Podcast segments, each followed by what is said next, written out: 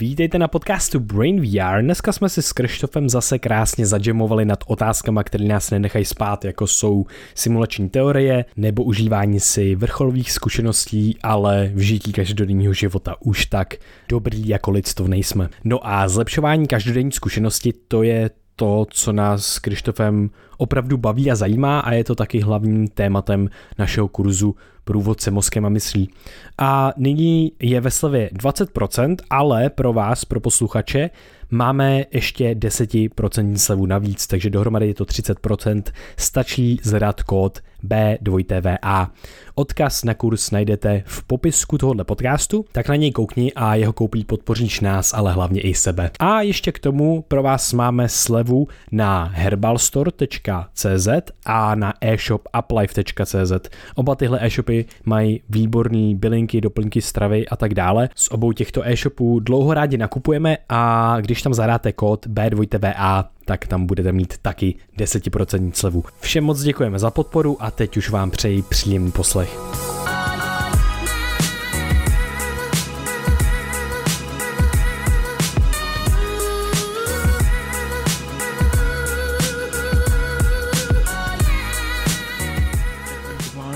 To check my bank account. You, I don't want to check my bank account. I don't want to check my bank account. tak čus Vojto. Čus Krištofe. Uh, jak se máš? Hele, skvěle. Uh, hodně se cítím jako jamovací stroj. Že jako a že my jsme z dva stroj. Mám pocit, že poslední dobou... Jakože jsi jam a v hlavě nic nemáš?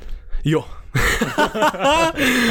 se jako, ho, když chceš, tak mě hodně lehce rozmázneš na chleba a pak tě ten chleba fakt chutná.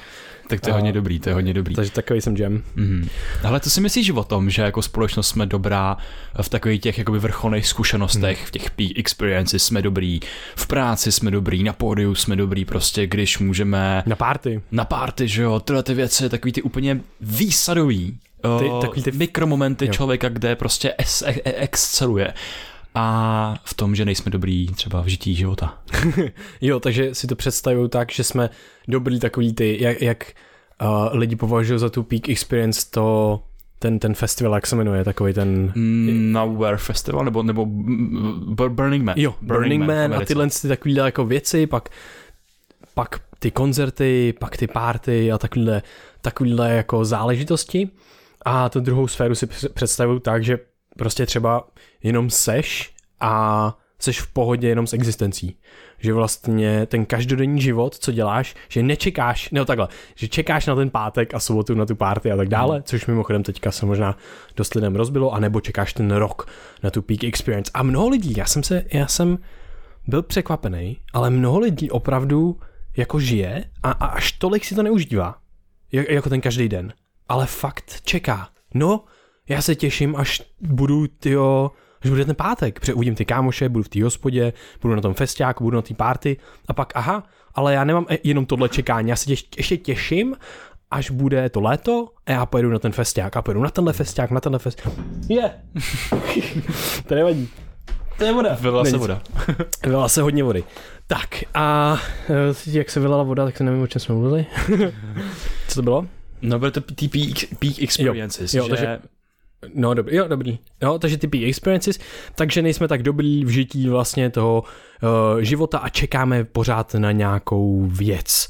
No a tohle to... Jenom mi to připadá, jakože když právě člověk mm, pracuje, třeba dělá v korporátu a není to úplně práce, která by ho tolik naplňovala a bavila, tak jakoby si tím snažil jako vyrovnat vlastně ten extrém, že vlastně teď dělám něco pro to, aby si v budoucnu užíval život a potom si užíval život a chci si užívat mm. tak hmm. naplno, jako by to mělo vyrovnat všechny ten mm. čas, který trávíš mimo, mimo sebe vlastně. Jo, jo, jo. To je mega zajímavý. No a mně právě připadá, že já jsem tohle nějak řešil a snažíme se, myslím si, optimalizovat ten život jako ten každodenní a nečekat vlastně ten proces. Jo? Není to o tom gólu, je to o tom procesu a možná to jsou i osobní preference, že mě, mě ty věci tolik třeba prostě jako nelákají, že jsem byl překvapený, že někdo se jako tak hodně těší a já jsem vlastně se těšil z té chvíle, že to bylo divný, že jako někdo mi o tom povídal a já říkám, teď jako by je to hrozně dobrý taky, Jakože i teďka je to... Takže to... teď se děje ta party. Jo, teď, teď je ta party, jakože, a to pro mě bylo úplně wow, to je hustý, že fakt jako tyhle ty rozdíly existují hodně a lidi to mají různý, jako. A zase my jsme a... trošku divní v tom, že fakt jako by děláme to, co můžeme a to, co milujeme a jo. to, co nás hrozně baví, že... Kámo, my jsme nerdí, my jsme mega divní, jakože já si nemyslím, že to je nějaká jako, já si myslím, že se snažíme optimalizovat z toho našeho, naší perspektivy, kde jsme, ale myslím si, že to je nějaká optimalizace, která se snaží vyrovnat jako různé extrémy. Pro nás by bylo třeba dobrý naopak prostě si dát nějaký gol a jít na nějakou party. Jo, nebo nevím, jako já, třeba, já nevím. To je jedno, to jsou taky spekulace. Ale co mi přišlo zajímavé je to, že my si ty peak experience vytváříme právě taky, ale někde jinde. My si vytváříme teďka, při tom nahrávání podcastu. A začal jsem to zjišťovat třeba jako před rokem takovýhle nuance začít jako rozpoznávat, protože když máš přednášku, když máš prostě uh, nahrávání právě podcastu, nebo jsi někde host a tak dále, tak to je pro tebe tak peak experience a na základě toho, na základě toho jenom, že zde vyvleje dopamin a tak dále, tak ty potom nemáš takovou stimulaci z toho okolí v každodenním životě. A zcela fyziologicky, jenom to, že si to prostě ty dopaminy vypálíš jinde, tak zcela jenom díky tomu, nebo jeden z těch důvodů je tohle to právě, že máš méně dopaminu v tom každodenním životě. A to mi přijde jako velice zajímavý a zajímavý, jako jak s, tím, jak s tím pracovat a já jsem s tím pracoval tak, že jsem si jako zcela vědomě snažil rozkládat ty dopaminy do budoucnosti, když se něco takového stalo, jo, takže to je hrozně, hrozně zajímavý.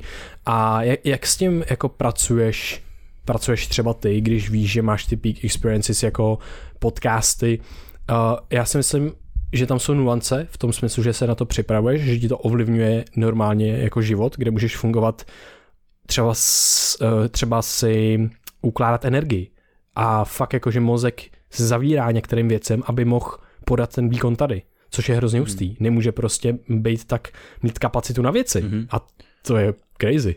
Já z té vrcholové zkušenosti šetřím hmm. docela dost často, protože jsem si vědomý, že Uh, jsem si vědomý toho, že jsem na té činnosti závislý. Já jsem závislý na nahrávání podcastu, mě to hrozně moc baví.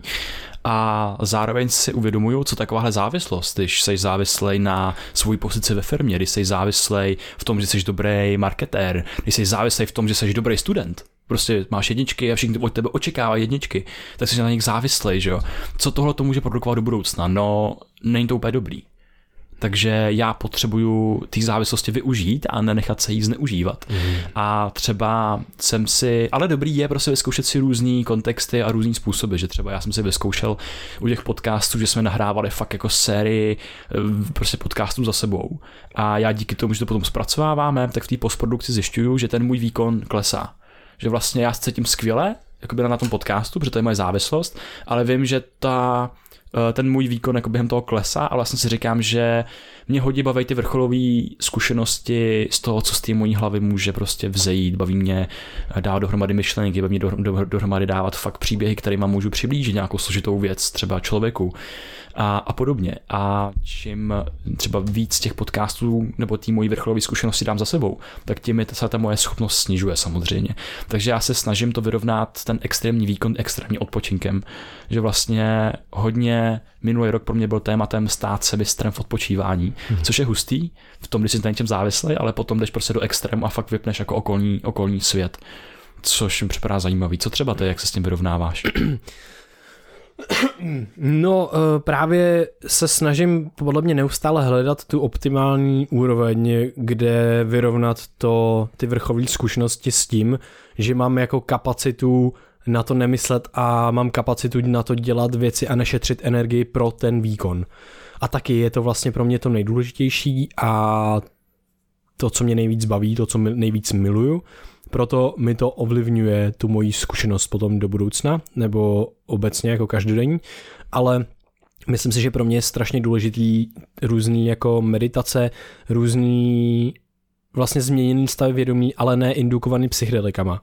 Jakože změněný stav vědomí popsal bych to jako nenáboženskou spiritualitu. Teďka jsem poslouchal nedávno uh, takovou synopsi uh, toho, uh, jak se jmenuje, Spinozy, Baruch, Baruch Spinoza. A on, jo, tam, on tam popisuje vlastně jako on furt, on se považuje za, nebo takhle, je považovaný za ateistu, ale lidi říkají, to je divný, on, jako nemůžeme ho považovat za ateistu, on v tom těch textech furt povídá o Bohu. Takže se tomu říká jako nově, jako panteista a to je to, že on Boha má jako prostě všechno, jako přírodu, vesmír, jako tu jednotu, jako jsme minule popsali i ten design a takhle, takhle tu byt, bytostnou existenciální prostě povahu žití, života a existence samotný prostě, toho vesmíru samotného a mě v něm. No a tohle to propojení jako všeho a to, že si uvědomuji, že jsem součást toho celku, že ho ovlivňuju, ten celek ovlivňuje mě, nějak spolu interagujeme, a to právě povídám jenom o přírodě, jenom, že já jsem součást přírody, já jsem součást života. Všechno jsme, všechny tady jako komunikujeme na nějaký úrovni, ať už, že já se hýbu prostorem a chodím v lese prostě, já nevím, fakt takhle jednoduchý to je. A tohle, co si uvědomovat a prožívat, tak mi to ve mně vyvolává takový jako hezký pocity plnosti a vděčnosti a pokory a je to pro mě jako hodně silný, že jde jenom o to bytí, o tu existenci samotnou a nejde o nějaký právě peak experience a tak dále. Takže dělám i takovou tajto a dělám potom premeditatio malorum, což je eh, latinsky vlastně nějaká negativní vizualizace nebo meditace na nějakou negativní událost nebo něco takového. A já si vlastně odstraňuju ty peak experiences, já si odstraňuju ty vrcholné zkušenosti z mý mysli, abych neměl, aby moje hodnota nezávisela na nich jenom. Mm-hmm. A moje za prvé hodnota a na základě toho i moje prožívání a to je pro mě úplně to nejdůležitější. Ty si řekl hrozně hustou věc a to je to, na čem závisí tvoje hodnota. Uh, to je možná tématem do série, kterou jsme skončili, kde jsme se bavili o smyslu od 91. do 98. dílu, protože právě jak jsme závislí na těch vrcholových zkušenostech jako společnost, tak naše hodnota se odvíjí od nich, jaký jsem na párty, jaký jsem v práci, jaký jsem tohle. A to jsou, oni to jsou důležité věci a myslím si, že nás dělá jako kompletním člověkem, ale je, je dobrý se tu hodnotu jako distribuovat do vícero, vícero forem. A jednou z těch forem může být moje čirá existence, druhou z těch forem může být já prostě právě jak jdu na procházku lesem, Churchill chodil na lesní koupele a mě teď hrozně baví se koupat v lese, že vlastně právě tam vnímám taky takový to jako tím propojení s prostředím, který je čistě jako biologický rázu, že prostě vnímám kaskádu výměny informací, molekul a všeho možného kyslíku mezi mnou a tím prostředím kolem, různých mikrobů a bakterek a tohle toho, který potom tvoří můj mikrobiom a já na základě toho trávím, že uh, mě fascinuje ta, ta, ta, ta propojenost uh, věcí. Takže je dobrý uh, podle mě zjistit, uh, jaká je tvoje vrcholová zkušenost momentálně teď.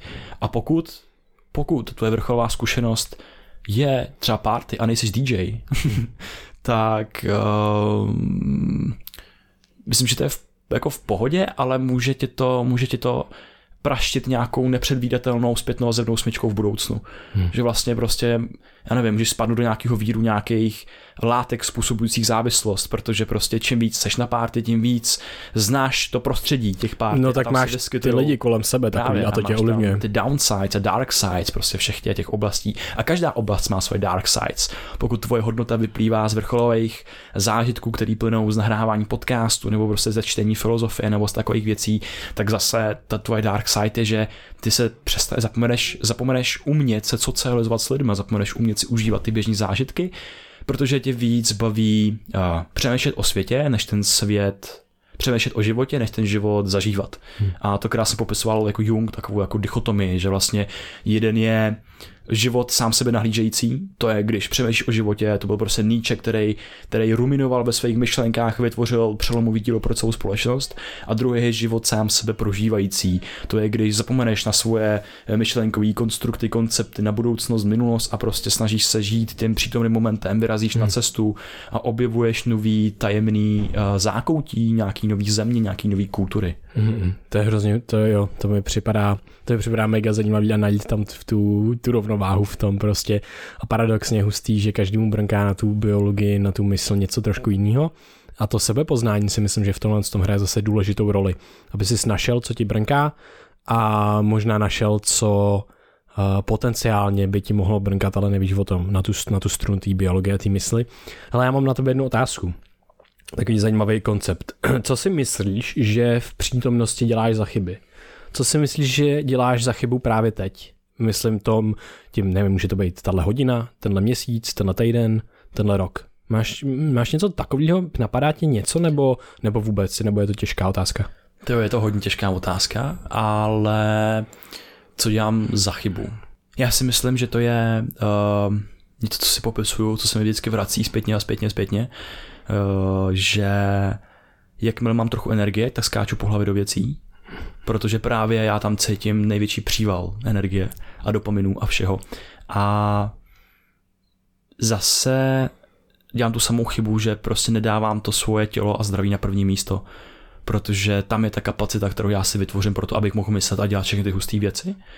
A e, to tělo tě potom ujede a potom se to projeví nějaký nemoci, na, na něčem takovém, že vlastně, uh, že zažívám takový paradox. My se věnujeme biohackingu, tomu optimalizaci lidského zdraví, mysli a mozku a vlastně produkujeme o tom v obsah.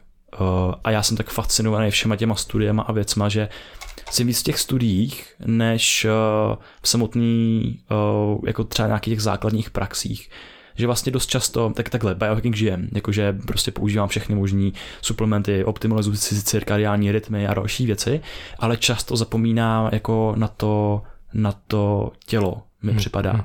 No a... jenom, jenom eh, tady vlastně ten obrázek, který bych dokreslil k tomu, tak Krištof třeba teďka zažívá něco jako úplný začátek třeba otužování znova. Jo. Něco takového, že vlastně ta ta eh, základní úroveň se snížila toho těla vlastně na to, že, že tě může dostat do nesnází už prostě uh, 30 sekundná studená sprcha. Takže znovu vlastně začneš a to na začátku je jako vlastně normální. Já když jsem začínal, tak jsem nezačínal 30 sekundovou studenou sprchou, úplně takovou tu ledovou. Já si pamatuju, jak jsem měl problém si dát postupně studenější a studenější na začátku. My zapomínáme na ty začátky vlastně. Jo, tak já jsem měl opačný extrém, mm. protože já jsem začínal minutovými studenými sprchami a to jsem ještě o otužování nic nevěděl vlastně. Mm. Minutovými, dvouminutovými, já jsem mm. do extrému. Jo, protože ty jsi nevnímal to tělo, že jo, tolik. Právě, mm. ale to tělo mělo kapacitu, protože já jsem vlastně, já nevím, já jsem jenom studoval tehdy vejšku a něco a to tělo mělo kapacitu a teď vnímám, že po třech letech, co prostě dokončili jsme školu, dělali jsme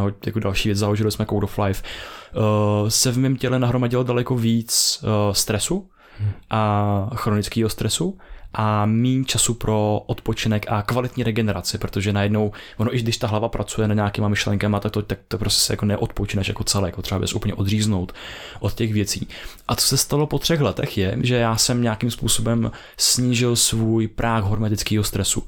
Co je hormetický stres? Hormetický stres je pozitivní stres, takže vy stresujete svoje tělo do té míry, že ta zpětná odpověď, kterou ono vyvolá, tak je takový kompenzační mechanismus a posiluje vás pro odpovědi budoucí. Je to právě to otužování, je to fyzická aktivita jako cvičení, můžou to být různé byliny, adaptogeny, které tuto odpověď v tom našem organismu vyvolávají. No a mně se tenhle, uh, jenže tady bych rád řekl jednu věc, že hormetický Stres má něco jako je uh, kritická hladina takový hormetický threshold, tomu říkáme. A to je, když pozitivní stres, pozitivním stresem překonáte určitou hranici, tak pozitivní stres se stává negativním. Je to, myslím, že Jerkes v zákon. Teď, uh, teď možná, teď, teď, teď možná vymýšlím, možná to budou ty druhý dva týpci. to je jedno.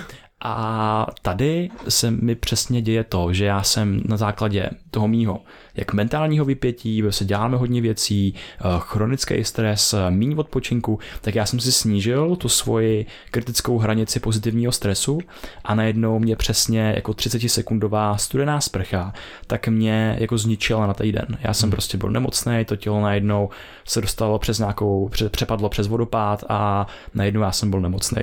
Co jsem v ten moment musel začít udělat? Já jsem chvíli jel přesto, zjistil jsem, že člověk tak dlouho moc jet nemůže a najednou úplný restart. Prostě brutální pauza, odpočinek a uh, potom jsem musel začít od úplných základů. Já jsem se musel přesně vrátit k těm kořenům, který jsem nikdy neabsolvoval, to tak musím říct. Že já jsem hned začal těma dalšíma sprchama. Jo, takže to tělo ti to vrátí teďka vlastně, takže to vrací zpátky. Já si, já si prostě zvrátím k těm kořenům a jdu prostě po těch potom základ, za, po, po, po základech otužování, jedu nejdřív nohy, prostě dva týdny hmm. a, a takovéhle věci. A je hustý, že jsem tak jakoby citlivý vůči tomu stresu, že jakmile překonám tu svoji nějakou kapacitu, tak já se rozbíjím. Třeba na den, třeba na dva, ale rozbíjím se. Takže já musím snížit úplně všechno, hmm. optimalizovat, prostě musel jsem totálně zase překopat svůj jídelníček, uh, prostě od úplných základů ho vystavět, od úplných základů vystavět pohyb, prostě najednou nemůžeš cvičit celý trénink, najednou musíš fakt začít procházkama. Hmm. To je hustý, že já najednou musím začít od úplných minimalistických základů, ale musím říct, že to funguje. Hmm. Že prostě cítím, jak se dostávám jako dál a dál a ale tohle to prostě byla ta, je ta chyba, kterou, kterou dělám, že jakmile mám víc energie, hmm. tak já skáču do toho svého světa, do toho mentálního a míň se věnu tomu fyzickému. Hmm. A to je něco, co teď musím optimalizovat, tam musím vyrovnat uh, tu můj mentální atletiku s tou fyzickou atletikou. to je skvělý, jenom tady vlastně mi připadá hrozně jako užitečná věc pro lidi, co mm, mají podobné nastavení a je to i o tom, jako o tom vnímání toho těla, prostě to tělo potom jako vnímáš jako míň, že prostě ty nemáš tolik signálů z něj, což je hrozně jako zajímavý. A jenom to, že ty jsi to přeskočil a bylo to v pohodě. Předtím jsme to jako neřešili, prostě jsme si dávali student sprchy něco, já jsem teda začal po, jako pomalejš, já jsem jako nemohl vlastně rychle jako kdyby mi to tělo nedovolilo v podstatě, takže máš určitou výhodu, že na chvilku ti to povolí vlastně a nemůže, nemusíš to tolik vnímat a ignorovat, ale zároveň je hustý, že existuje asi právě kapacita, kdy ti to potom může začít jako vracet v podstatě nějakým způsobem a musíš se vlastně vrátit a stejně si to projít ten začátek. Takže pro lidi, co jako začínají s těma všema věcma, teďka ten trend, že otužování šilný a tak, tak jenom začít vlastně možná od těch základů. A jenom proč jsem se na to ptal, to je hrozně hustý koncept, protože chybu ty nemůžeš poznat v přítomnosti. Ty chybu vnímáš jenom retrospektivně. A co jsi mi teďka řekl, jako v, v chybu vnímáš teď, tak to je něco, co se táhne třeba, co je třeba rok, že jo? Nebo hmm. co prostě sdělal na začátku, tři roky zpátky. A je hrozně hustý se na tuhle otázku sám se sebe zeptat. V čem dělám chybu právě teď? Protože mě to může dát vhled do něčeho, co bych si mohl uvědomit za rok, hmm. až udělám velký průser třeba. A jak se svým tělem, tak prostě se svým životem. A jak se teďka rozhoduju třeba špatně jo, co tenhle měsíc jako dělá, nebo mě rok, nebo jak se teďka chovám, jo, chybně. A tohle je hrozně hustý, protože ty vlastně se můžeš přenést vlastně časem nebo umožnit si to, že objevíš něco, co právě, kdy právě teď chybuješ. A to je k nezaplacení. To je k nezaplacení a normálně bys to zjistil až při dopadu té chyby, až za x let dopředu třeba. Hmm. Takže tohle je takový jenom zajímavý koncept, zajímavá otázka, na kterou se třeba sám se zeptat. Víš, co jedna podle mě z nejužitečnějších strategií lidí? Vnímat a možná i studovat chyby ostatních. Hmm. Že toto je jakoby i, i jedna z těch věcí, proč jsme to jako společenský druh, jako takovej tlupovní druh dotáhli tak daleko, protože my jsme schopní si předávat chyby ostatních, předávat si chyby těch, co, um, co umřeli, právě proč třeba umřeli, proč se žral nějaký tygr a poučit se z toho a neopakovat ty chyby v našem životě. A tohle je třeba něco, kde je důležité i biohacking, podle mě, nebo kde má svoje uplatnění, protože ty na základě dat, který ti sbírá nějaký spánkový prsten nebo nějaké, nějaká tvoje aplikace na iPhoneu nebo na něčem jiném, tak eh, ty na, najednou tam existují nějaký propady a ty propady jsou propady právě proto, protože to je asociovaný s tím, že OK, to je pod hranicí normálu, že to vychází ze statistiky. Jo, a najednou zjistí, že Tady prostě, když tam člověk se trvá moc dlouho, tak se stane nějaká chyba, jako fatální chyba systému, třeba prostě ti hmm. úplně vypne tělo nebo něco takového. A zjistíš, že tam od toho se chceš vzdálit, chci se dostat do toho středu, do nějaký optimální roviny fungování, aby si mohl fungovat dlouhodobě. A to samý se vracím k těm vrcholovým zážitkům, hmm. že není úplně výhodný dlouhodobě se trvávat v těch vrcholových zkušenostech. Nejenom z hlediska toho, že máme nějakou hedonickou adaptaci, že nás ten zážitek postupem času omrzí a my v tom začneme hledat ještě větší rauš, než v tom jako původně byl, ale i v tom druhém aspektu, čistě fyziologickým, že vrcholový zážitek, tak jak já tady teď mluvím na tom podcastu, se mi, mi v těle vytváří neurochemický koktejl uh, adrenalinů a stresů, který jsou užiteční v tom krátkodobém kontextu.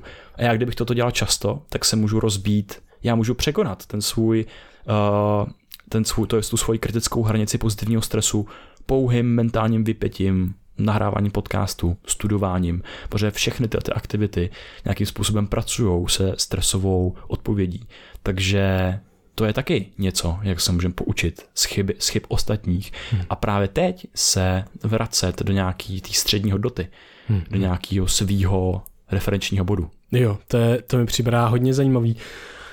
Mně připadá uh, super na tomhle tom, že člověk se vlastně, člověk si dokáže postupem času nastavovat jako jiný homeostatický um, referenční body. Homeostáza je stále, uh, stálej vnitřní stav organismu a ty z něj vždycky vycházíš a neustále se k němu vracíš. Tvůj organismus, všechny buňky v těle mají tendenci, když se vychýlej, směřovat zpátky k němu. Proto když si dáš studenou sprchu, tak tvoje tělo se zahřeje a třeba se dá do vyšší teploty, než bylo předtím. Opačně je to stejně úplně Uh, stejně taky je to prostě, ten hormetický stres je vlastně stimulace pro tělo, aby dělalo něco, jo, a takhle fungují, nevím, oblíbený na snížení zánětů je prostě fyzická aktivita nebo brokolicové klíčky a takhle, ale jestli můžeš postupem času třeba, a ne hodně, ale tu homeostatickou hranici, když neustále tělo po, pomalejčku adaptuješ na nějaký nový podmínky, tak se dokáže dostat v nějakým rozmezí na novou homeostatickou výchozí prostě hranici, výchozí bod. A to je strašně fascinující, že vlastně mm ta adaptace na, já nevím, už si třeba nepamatuješ to, že dřív pro tebe bylo náročné udělat, nahrát ten podcast, náročnější než teďka. Mhm. Dřív to bylo fakt jako, že se to muselo prostě filovat, všechno, všechno, všechno a teďka je to, víš, že můžeš když víš den dopředu, že nahráš podcast, tak víš, že nahráš prostě podcast a je to, a už je to ta nová, nová vlastně nový výchozí bod nebo něco mm. takového. Mně tam napadá takový příklad, jako když horolehci lezou na fakt vysoké hory, tak se potřebují aklimatizovat eh, někde. Uh, jednoduše proto, protože vejšková nemoc je něco, kdy se člověk může udusit, může prostě najednou prosáknout voda do plic a je fakt to není příjemný a jediný řešení tohoto stavu je, že toho člověka dostanete uh, pod nějakou vejškovou hranici. Uh, proč? Protože prostě se mění takové podmínky, mění se Kyslík, prostě vnitřní rozpoložení v těle a tak. A ta aklimace, aklimatizace, tak je uh, prostě to, že dáte svýmu tělu čas, třeba v určitý nadmorský výšce a ono se může přizpůsobit tomu prostředí. Takže vytvoří víc červených krvinek, prostě, který můžou prostě přenášet eh, jakoby, aspoň patří to patřičný množství kyslíku, že jo, který, který, který potřebují v těch jakoby, vyšších nadmorských výškách a tak a tím pádem tam nedojde k nějaký, uh, k nějaký jako maladaptaci. Mm, nějaký prostě, poruše prostě. Nějaký poruše, přesně mm. tak. A to se využívá třeba, když eh, sportovci mají před nějakým velkým výkonem, tak jedou se, se aklimatizovat do hor uh, by chtěli proběhne nějaká fyziologická reakce. To je vlastně a... stimulace pro tvorbu če- více červených krvinek. Jo, a potom, když se vrátí zpátky, tak najednou uh, mají vlastně větší jako výhodu, protože hmm. najednou mají víc těch nositelů kyslíku ve svém těle a třeba to se, a, a právě se to projeví i na té jejich výdrži ve hmm. výsledku. Jo, to je hrozně Já bych se vrátil uh, k tomu k tomu vlastně předávání těch nebo učení se z těch chyb druhých. si myslím, že lidstvo a člověk je strašně fas, fascinující v tom, že jsme si vytvořili systém symbolů a zvuků, který si můžeme vyměňovat a předávat a můžeme se jim předávat velice složitý koncepty, věci, informace a tak dále, jako nikdo jiný pravděpodobně na této planetě a že tady dochá, začíná docházet k vlastně taký me, jako memetický, memetickýmu předávání, to jsou jako různé memy prostě.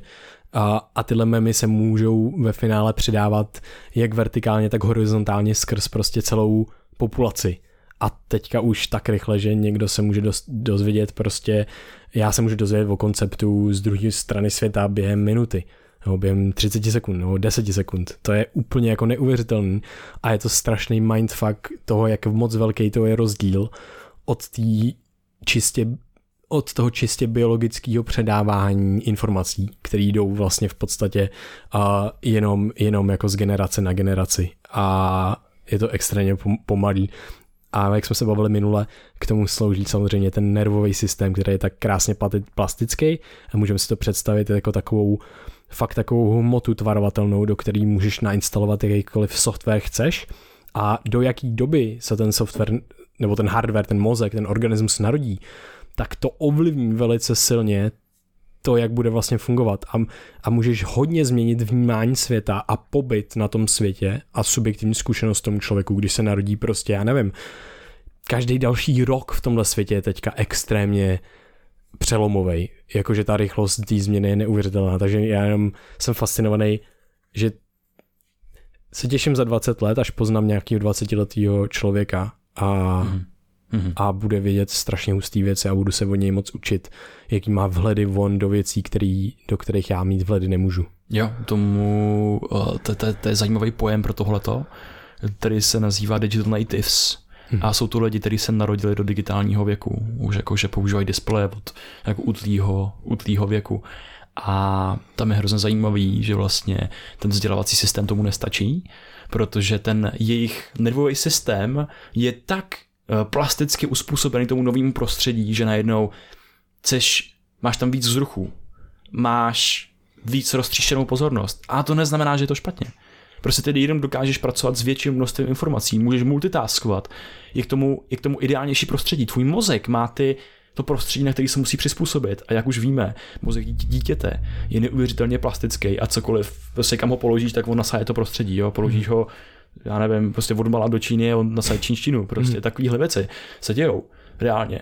A to je neskutečně hustý, že najednou um, lidi, kteří jsou o 30-40 let starší v vzdělávacím systému, ty, který řídějí to, jak vzdělávací systém vypadá, absolutně nemají pojítko reality se světem těch mladých lidí, kteří se narodili do úplně jiného světa, mm-hmm. než ta jakoby stará generace, která starší generace, která se snaží nějakým způsobem měnit a vkládat nové informace do toho jejich světa. Že najednou to mi připadá hrozně hustý, mm. že no. No já si jenom myslím tady taková zajímavá věc, jsi říkal, že rozstříčtěná pozornost, že to není špatně. Já si myslím, že to není špatně jako z nějakých prvních principů, ale myslím si, že to je špatně, jo, že takhle, může to fungovat, ale taky to nemusí fungovat. Je to o tom kontextu a o tom, jak, mm. jaká ta roztříštěná pozornost bude mít vlastně jako second and third, jaký bude mít jako sekundární dopady a terciární, třeba mm. za 20 let pro toho člověka. Pokud nebude moc, nebude schopnej protože ta roztříštěná pozornost je roztříštěná většinu času věcma, které nejsou validní a relevantní, jsou prostě roz, je roztříštěná blbostma, jako jsou upozornění a sociální sítě a fear of missing out, to, že máš pocit, že se bojíš, že něco prostě, utíká. že ti něco utíká a tak dále a koukáš na ty stimuly, na ty velký jako uh, uh, velký právě stimuly z těch Instagramů, nevím, TikToku a tak dále, jako úspěšných lidí v uvozovkách a tak. Takže tohle, co si myslím, že je dobrá otázka se zeptat, jak tohle to bude hrát roli a jestli by ten vzdělávací systém neměl právě potom ve finále nebo jakýkoliv vzdělání a vývoj učení se člověka jako organismu celého a to jeho mozku.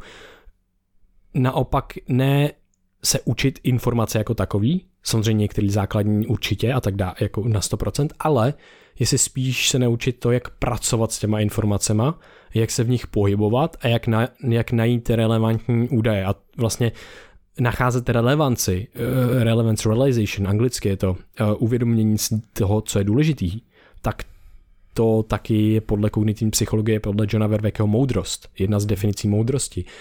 Takže to vlastně kultivovat moudrost už od lidí od mala, který vlastně na to mají kapacitu, protože už to není tak, že se musí naučit věci, informace, aby pak teprve zmoudřili. Hmm. Oni ty informace mají, to znamená, oni už můžou být moudrý dřív.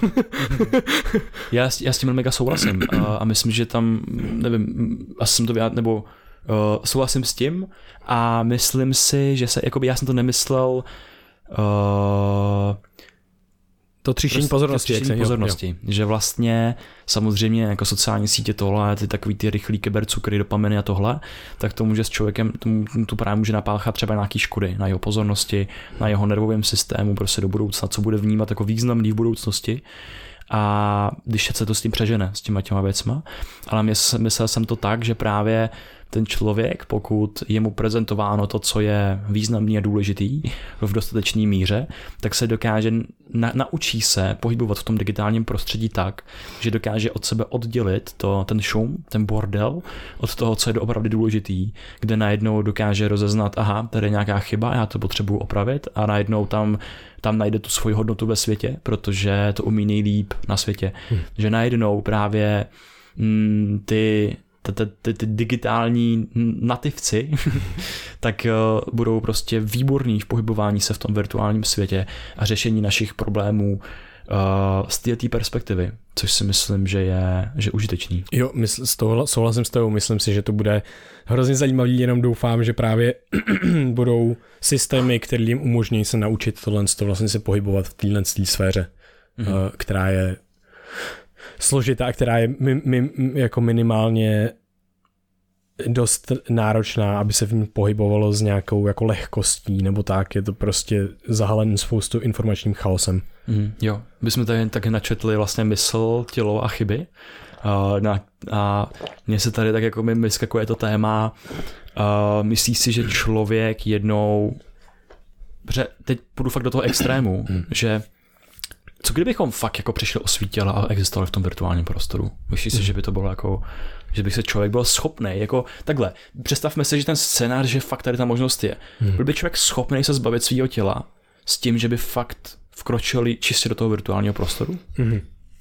A, a myslíš to tak, že že by se, mám jako různé otázky, že je, jestli to myslíš tak, že prostě by se přehrál jeho subjektivní zkušenost se vším, co tam má, celého vědomí, někam. A nebo, a nebo že by si nasadil nějaký virtuální prostor, který by si mohl občas sundat, a nebo jo, že bychom byli jako v koji napojení na ten virtuální prostor prostě, nebo jak to myslíš? Něco jako v Matrixu? Nebo jaký jsou ty možnosti jo, v tomhle? Jo, jaký jsou možnosti. Prostě bych se skopčil svůj algoritmus svého mozku jo, okay. a existoval by si v úplně jiném typu subjektivního prožitku. Jo, v jiný, ještě v jiném typu subjektivního prožitku. No, Aha. Samozřejmě, protože nemáš, nemáš pojítka se svým tělem, máš tam jiný vstupní signály pravděpodobně. Jo, takhle, ale furt bys to byl ty. Jako furt bys, furt bys to byl ty, furt bys měl identitu svoji. OK, OK. To je hrozně důležitý, protože tam je potom problém, i to jsem, si, to jsem taky chtěl jako uh, rozebrat, já mám hrozně hustý nový koncept uh, identity a já. Každopádně ty odpovím na tohle.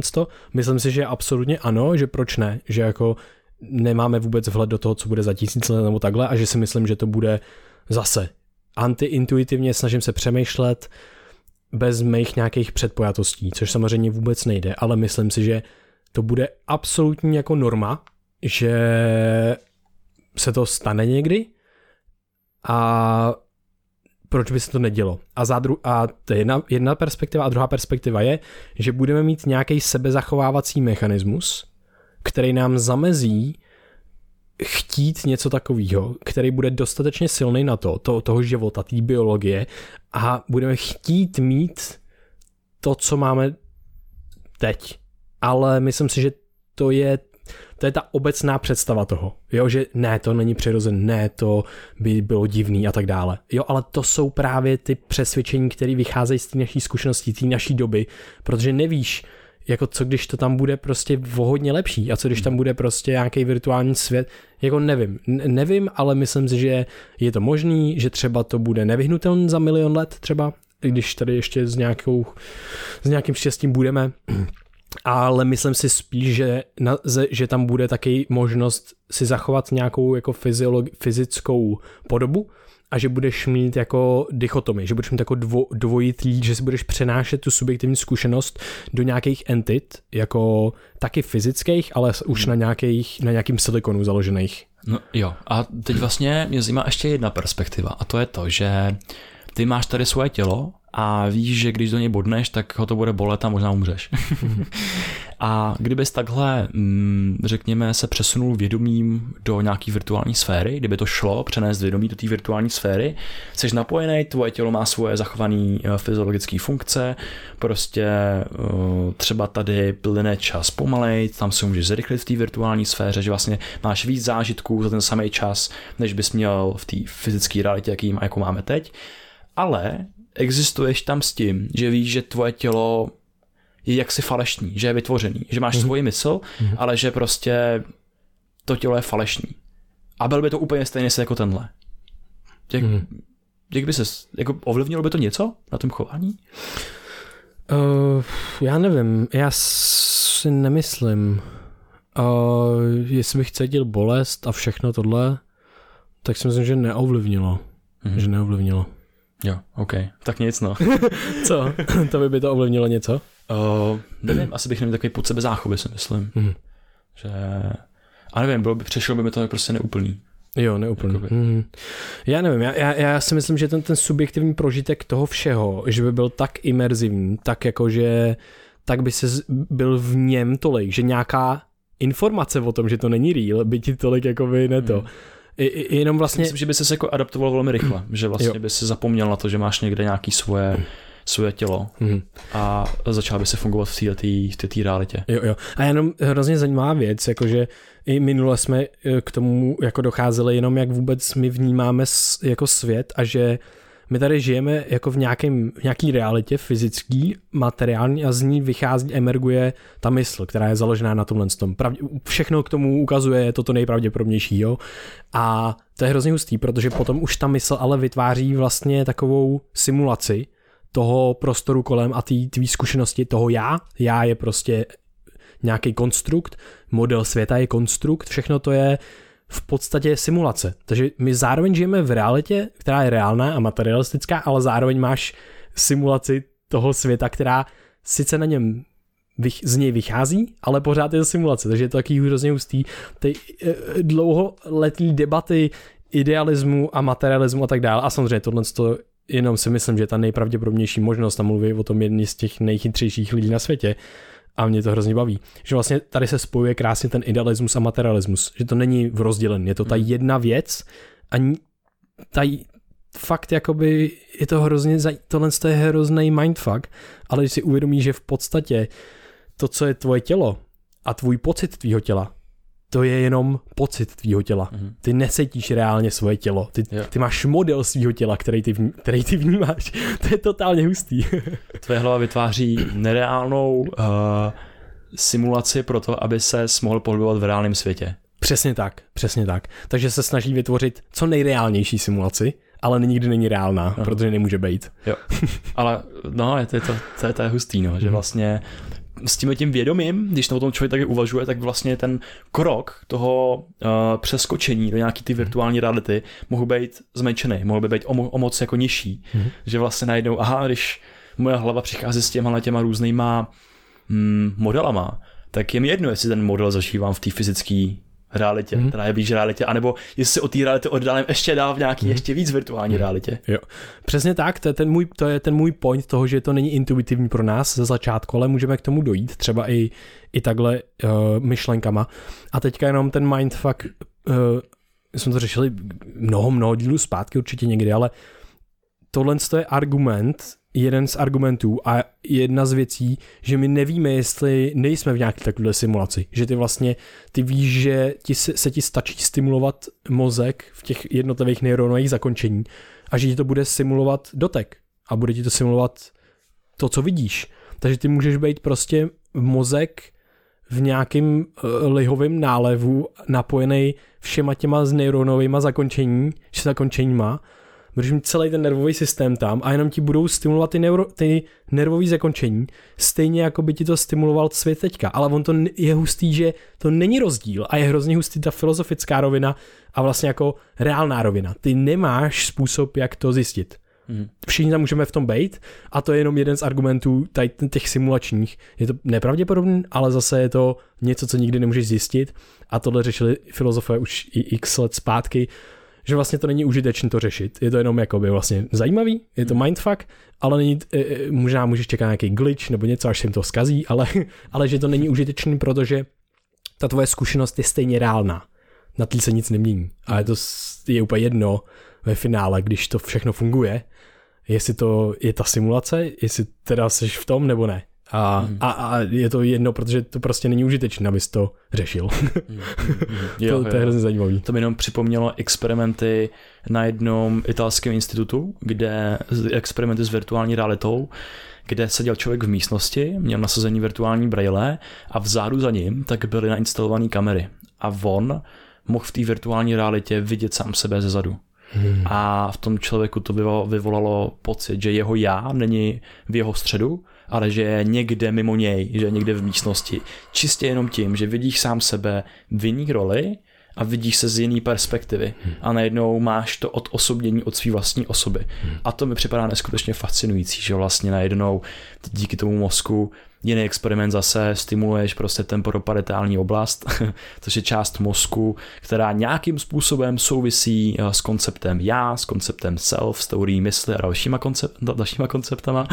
A tam, když tu, tu oblast stimulovali elektrickým uh, proudem, kterým se za normálních okolností třeba léčí deprese, tak eh, ten pocit, ten člověk měl taky pocit, že uh, vlastně existuje jako mimo svoje tělo. Hmm. Že vlastně to není nějaký ezoterický koncept, že prostě bychom, já nevím, vycestovali ze svého těla, strání cestování nebo něco takového.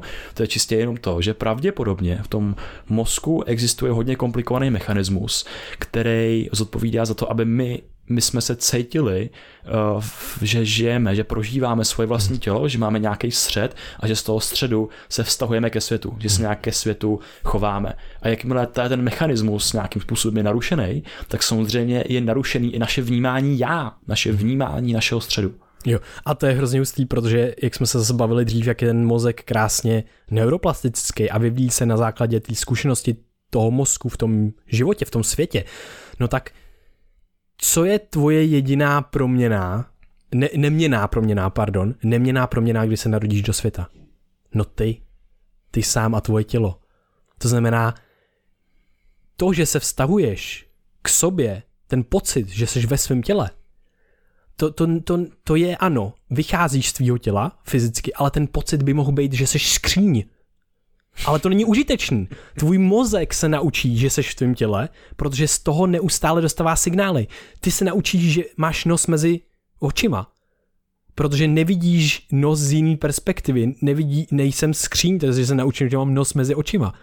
Jo, že tvůj mozek se naučí to, co má a to, co se nemění a bude se k tomu vztahovat, protože to je pro něj užitečný. To je, hro, to je hrozně hustý, že ty se, ty se učíš během života bejt já a vytváříš ten konstrukt a ten pocit toho, že jsi v sobě. A to, to je ještě hustější. Když se podíváš, teď jsi říkal, naučí se mít nos mezi očima. A teď díky tomu, že z toho nosu neustále sbírá zpětné vazby. Druhým příkladem je ruka. Naučí se mít ruku a z té ruky neustále cítí, že ji tam máš.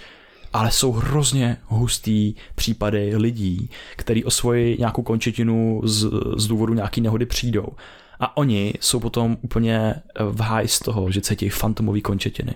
Ten jejich mozek, on neví, že nemá tu ruku najednou. A ten člověk je cítí, on se potřebuje poškrabat. A prostě a ví, že se potřebuje poškrabat na té ruce, kterou nemá. To je psycho jako prase. to je prostě brutální. Najednou ten mozek, a co se stane v tom mozku? To je prostě hrozně hustý. Ty už nemáš, jak jsme se bavili o té neuroplasticitě, to by zmizí ta oblast, která kódovala tu ruku. A najednou... No je tam právě zvyklá, ten mozek je, je zvyklý, ale postupně... Je zvyklá. Ale najednou právě ona se tam přestavuje a najednou ten člověk zjistí, že to místo, kde se chce poškrabat, má na bradě. Hmm. Protože prostě tam ten oblast, protože hlava je v mozku, teď přesně nevím, ale myslím, že tak nějak bylo, že hlava je v mozku v tom našem homunkulu, jak jsme se o něm bavili v tom motorickém kortexu, tak ta oblast, která kóduje hlavu, je vedle oblastí, které kódují ruku. Hmm. A ta hlava tak přerostla do té nevyužité oblasti, té ruky a pohltila ji.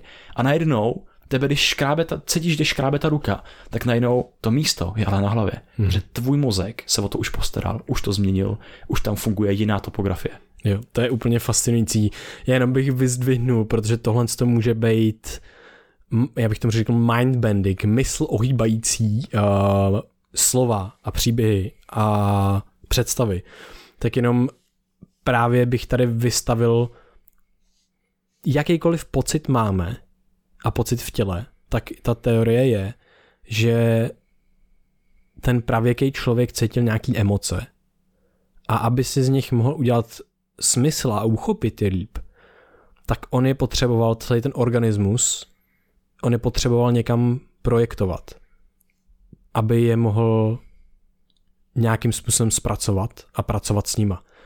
Takže ty emoce potom začal projektovat do jediného neměnného, zase do jiný neměnný proměn. Celý svět se vždycky měnil, takže pro něj by nebylo užitečné ho projektovat na oblohu nebo na slunce, protože to zapadne, nebo na prostě tu skříň, protože odejdu z té místnosti, ale znova do toho svého těla. Jenomže to naše tělo je takový fakt epicentrum té naší zkušenosti a je pro nás strašně důležitý, protože eh, je to ta neměná věc a proto máme prostě pocit, že jsme v našem těle, proto cítíme úzkosti na našem hrudníku, protože naše tělo, naše mysl projektuje ty pocity do toho těla a potom z toho těla je zase vnímá zpátky, což je hrozně hustý. Ty myslíš teď tu emoci, pocitu já? Jo. Ne, já jsem myslel emoci přímo třeba úzkost, Aha. strach, nadšení. A to můžeš najít na svém těle a na základě toho s tím jako různě pracovat. A je hustý, že že to je právě ta teorie, že prostě, aby, aby to ten organismus jako celek, jako my jako celek, aby jsme to líp mohli uchopit a zpracovat, tak bylo výhodné si to poslat někam do těla. Protože proč bys jinak cítil emoce v břiše? To není něco, co je v břiše. To je tvoje mysl projektující tu emoci někam do nějaký části tvýho těla. Jo takhle, tak s tím jsem se vůbec nesetkal, to mi vůbec nenapadlo. No. Jakože já vnímám emoce jako nějaký, nějakou systémovou změnu v těle a tím hmm. pádem to cítíš v žaludku, protože prostě jakmile tě přepadne stres, což může být úzkost, zamilovanost, cokoliv, je to stres, zamilovanost by the way stresová reakce, jako do jisté míry, uh, protože prostě se tvým tělem prohání spousta různých hormonů a ty hormony jsou prostě i ty stresové, které tě aktivují a vybudějí. A uh, teď nechci vytvořit dojem, že zamilovanost je jenom stresová reakce, to bych nerad, aby něco takového vzniklo. Ale prostě tvůj žaludek tak projde brutální změnou, protože ve stresu tak přestáváš trávit.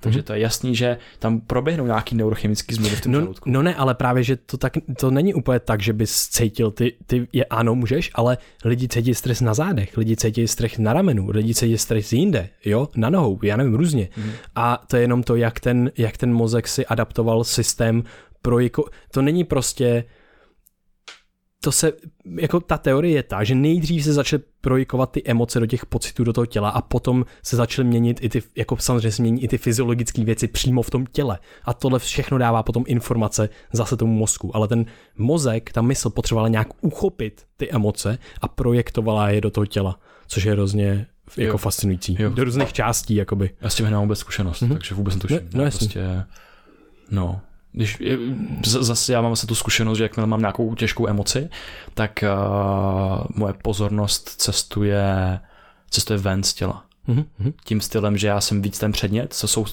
mám tunelový vnímání, soustředím se na tu událost, jsem úplně vlastně mimo sebe, že vlastně jsem nedost, nejsem v sobě, ale jsem vlastně mimo sebe. Mm-hmm. Jakože to mi připadá, to mi připadá taky hustý. No ale tady právě u toho, to je, jo, to je mega hustý, tady u toho ten, uh, to právě popisuje ten mžik, ten mžik, kdy ty vlastně máš nějaký, se ti začnou potit třeba ruce a tak dále. A ty, to tvoje mysl nevědomá z nějakého stresu projektuje prostě to, že se ti budou potit ruce nějaký, s celým tím systémem. A potom zpátky ta mysl to interpretuje. To je hrozně hustý, že ta mysl si to může říct jenom v mysli, ale ona to udělá skrz tvoje tělo. To jo, ale to je, to je, úplně, to je úplně něco jiného, než to popisoval předtím. Já myslím, že, já to myslím stejně. Jo, jo, aha. Jo, ale tohle to je prostě to, že se ti podějí ruce. Je čistě stresová reakce, která má být stresová, že to není, že by to máš uložený někde na hrudi nebo na zádech. To je přímo, že prostě lidi, kteří jsou vystaveni nějakému afektivnímu věmu, mm-hmm. tak se jim začnou potit ruce, protože prostě ruce, tam máš nejvíc styčný ploch, máš tam hodně prostě jakoby kanálků, že jo, tohle, mm-hmm. ti začnou prostě potit ruce. Mm-hmm. Je to, je to stresová reakce, která je obecně měřitelná. Není to, že by jednou se potili, druhýmu ne. Jakože je to něco, co se dá jako No najít. někdy se potí víc, jo, někdy jo, méně, no, jakože. jo, jo, ale je to prostě nějaký fenomén, který je široce obsažený jako v populaci, že jo. Ale to, co říkáš, je hustý, že prostě najednou ty ani nevíš, že jsi ve stresu, jsi ve stresu. Je to i výsledek našeho jako asociativního mozku, že ty můžeš mít nějaký těžký zážitek, eh, jakoukoliv zkušenost z minulosti, a máš dobrou náladu, jedeš tramvají a prostě vystoupíš z ní a nevíš, proč se cítíš na hovno. A může to být prostě jenom proto, že tvůj mozek slyšel nějakou věc, kterou máš asociovanou s něčím špatným, nebo viděl nějakou zahlíd. Ty to o tom ani nevíš, alebo to hmm. tak podprahovej věm, že to bez začnou potět ruce, začne ta stresová reakce, protože tvůj mozek ví něco, co tvoje vědomí ne. Jo, to je, to zřek, to zřek, no. to zřek hrozně dobře. Jo, my právě, právě. A myslím, že tohle je záhada, že ono se jako, ne, jako neví se, jak to je, říkám, že to je hypotéza, je to hrozně, hrozně jako zajímavý, jak, jak ty naše modely toho našeho těla a vůbec my, mysl, jak komunikuje neustále mysl a mozek, je to jeden organismus, takže jsou propojený jako neskutečně, jak spolu vlastně neustále komunikují a vytvářejí všechno to dohromady vytváří tu zkušenost, jo. A jenom tady je moc zajímavý, když člověk se v těchto situacích nacítí na to svoje tělo. Mm-hmm. Že tam je spoustu inteligence, která nám je většinu času skrytá. Fakt, že jo, prostě, když zjistíš, že máš spocené ruce, tak ty najednou můžeš jakoby se zamyslet a zjistit, co mě teďka mohlo rozrušit. Mm. A, a můžeš, fakt většinou najdeš něco. Jo, anebo se můžeš, můžeš právě začít se uklidňovat předtím, než mm. třeba tě připadne nějaký panický, panický atak, jakože úzkostlivý mm. a tak. A to mi připadá hustý. A že se tady bavíme o tom propojení mysli a těla že krásně se tady popsal vlastně idealismus, idealismus versus materialismus, což je, ten, ten popisuje v trošku filozofičtějších termínech problém mysli a těla. A že my si vlastně, my máme takovou tu biologickou perspektivu, že prostě není žádná sféra mysli, žádná sféra těla, není žádná sféra ideí, jak to popisoval Platón, jakože, nebo, nevím, jak to myslel, nejsem, nestudoval jsem jeho filozofii, ale prostě není žádná sféra mysli, žádná sféra těla, můžeme je rozdělit, ale ve své podstatě nejsou rozdělený. Mm-hmm. Oni jsou propojení. Mm-hmm. Že vlastně a člověk je fakt hrozně hustou věcí, protože naše myšlenky přesně ovlivňují naše tělo. Když se cítíš šťastný, veselý, usmíváš se, produkuješ jiný neurochemický koktejl do svého těla, který dává signál buňkám, hele, je tady pocit dostatku, bezpečí, tohle toho můžeš růst. Než když jsi ve stresu a přepadnu tě třeba nějaký nevědomý uh, jako stresový věm kdy tvoje mysl začne produkovat zase neurochemický koktejl, který říká, aha, bacha, dej, dej si pozor, je tady nějaký nebezpečí, možná bys měl uh, být připraven na to, že budeš zdrhat. A to mi připadá neskutečně hustý, že obouma těma systémama můžeš ovlivnit ten druhý. Že ty uh, pomocí tomu, toho, jaký máš, jaký máš nastavení mysli, jaký máš stav mysli, tak ovlivňuješ svoje tělo. A tím, že třeba jenom na, narovnáš, narovnáš záda, hmm. narovnáš ramena, tak tím ovlivníš i svoji mysl. To se přímo ukazuje i ze studií, že lidi, kteří uh, přímo byli jakoby schrbený, tak uh, to bylo asociovaný víc s limitujícíma myšlenkama, s takovýma úzkostlivýma myšlenkama. I stresovými hormonama. I stresovými hormonama, než lidi, kteří chodili vstří, zpříjmeně. Hmm. Ono se řekne taková úplná blbost, taková banalita, hmm. ale fakt to má vliv. Jo. Nebo power pose, že jo, prostě dáš vítě, hmm. vítězně, jakoby roztáhneš ruce nahoru a jak zakřičíš třeba nebo něco takového, tak to se zase ukazuje, že dokáže zvednout testosteron, což hmm. je mega zajímavý. Jo. A tak no. A to je hustý, že prostě mozek je asociativní mašina. Mm-hmm. Když, to mě zajímá takový, takový myšlenkový experiment, jo. Kdyby se takový jako děcko naučilo, že mm, nějaká póza, prostě třeba jogová, tak uh, jestli prostě celý život asociuje s tím, že bude mít neotřesitelnou víru ve vítězství. Taková mentální pečeť, že by se vytvořil na sebe takovou mentální pečeť. A, a celou tu, tu, tu pózu prostě praktikoval x let mm-hmm. uh, a neustále měl asociovanou s tím letím. Jestli prostě v dospělosti před nějakým třeba zápasem byl by vystresovaný a udělal by to tu pózu, jestli by ten jeho mozek to tak asocioval, že vlastně to v něm probudí ty pozitivní hmm.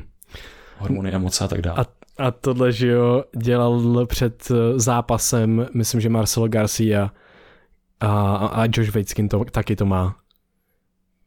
Jedna hudba, jedna písnička, která mu navodí ten pocit, že prostě vyhraje a byl přesvědčený a samozřejmě to je hrozně hustý, protože tenhle pocit ti reálně ovlivní tvoje sebevědomí a tvoje sebevědomí ti ovlivní tvůj výkon. A krásně se ukazuje z těch studií na myších, jak jsme rozebírali, jak se, jak se kultivuje kuráž, nebo jak se buduje kuráž, jak funguje. Tak to je to, že když si myslíš, že vyhraješ, tak máš větší pravděpodobnost, že vyhraješ. A můžeš to stimulovat i uměle, že někdo uměle prohraje proti tobě a ty získáváš sebevědomí mm-hmm. a tím se paradoxně I když zlepšuje. víš, jo. že to bylo zinscenovaný. Dokonce i když to víš? Dokonce i když to oh víš. my god, to je hustý. No, takže tohle jsou jako takový hacky a, a hacky, hack, jak to, i když prohrajete, tak si to interpretovat jako výhru je jedním ze způsobů, jak si to prostě navodit, tohle. Ale zas bacha, tam to může být uh, neklamat se tolik. A třetí k řádu, ano, prostě ano, ano. odmítneš odstoupit z prezidentského úřadu třeba. to je pravda, jo, a... že si to kultivuješ tak moc, že, seš, že se tak sebe klameš, dobře, jo. Že máš brutální ego a nikdy neodstoupíš, takže jo, aha. spíš jenom... Hmm. Uh, v něčem prostě spíš asi, asi ne, že, že to je jako vítězství, ale že to je proces učení, že vlastně Aha. spíš ten, ten daný, třeba tu danou prohru, jakoby, ty si můžeš analyzovat. Ty víš, že s tou prohrou se stal lepším, protože tvůj mozek se naučil něco nového. Ta prohra totiž obsahuje, ten třeba zápas obsahuje vysokou úroveň pozornosti, vysokou úroveň mm. stresu a tím pádem tvůj mozek se v tom situaci, ty situaci učí. Tam máš ten nejvě, největší neurochemický koktejl, pokud jsi dospělý člověk, kde se učíš. Takže ty, když z takovéhle situace vyjdeš jako prohranej, tak si stejně vyhrál, protože se učíš víc, než v jiných kontextech svého života. jo, jo, jo. A to, to mi připadá jako brutálně hustý. Uh-huh, uh-huh. A je dobrý taky občas si uvědomit, že člověk, co vyhrál, tak se učí méně než ty, který si mohl prohrát. Jo, ať už je to, nevím, debata prostě, ať už je to ta fyzická věc nebo takhle. Protože ty jsi tam rozpoznal víc chyb a dostal si víc informací. Protože on nedostal informace, on dostal informace jenom toho, co třeba funguje, ale už nemá už nedokáže, nemá tolik informací o tom, co by třeba mohl zlepšit a tak dále. Jo, což a ten člověk, co vyhrál, taky může zanalizovat svůj projev. Taky určitě, na 100%. To, to je v zápasech, že jo, vyhraješ fotbalový zápas a trenér je nasranej, protože hráli hrozně. Hmm. A potom to zanalizuje, o to je tam ten trenér, protože ten může mít objektivní náhled, protože ty seš najdou pod neurochemickým koktejlem dopaminu a endorfinů a všeho možného a máš bias toho, že jsi byl nejlepší. A přitom to mohla, mohla být náhoda, že jsi vyhrál. Hmm, hmm, hmm. A proto tam potřebuješ zase konfrontovat svůj zápas s nějakou osobou, která se na ně taky dívala, klidně i se svým hmm. soupeřem. No, jenom a tohle je hustý, protože proto tak jako pořád mluvíme třeba o denníku. Protože to není, aby hledal jako chyby nutně a takhle. To je ale jenom analýza toho, že prostě se něco děje. Jak jsem se tě zeptal na začátku, co právě ty děláš za chybu.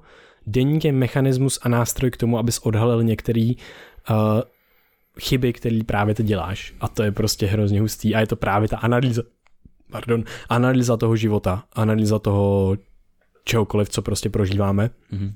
A to ti může dát strašně moc informací o tom a může to působit potom jako ten proces učení. Takže ty, když ty si můžeš asociovat psaní deníku s výhrou. Mm-hmm. Jo. prostě... Píšu si deník a vyhrávám. Vyhrávám tím, že si píšu deník? jo, jo, jo. To je, to je geniální. Tak jo, tak já bych to nějak schrnul. Prostě to jsem, zase, to, zase jsem se bavil o něčem úplně jsme chtěli. Uh-huh. Takže dualita těla a mysli, která není dualita.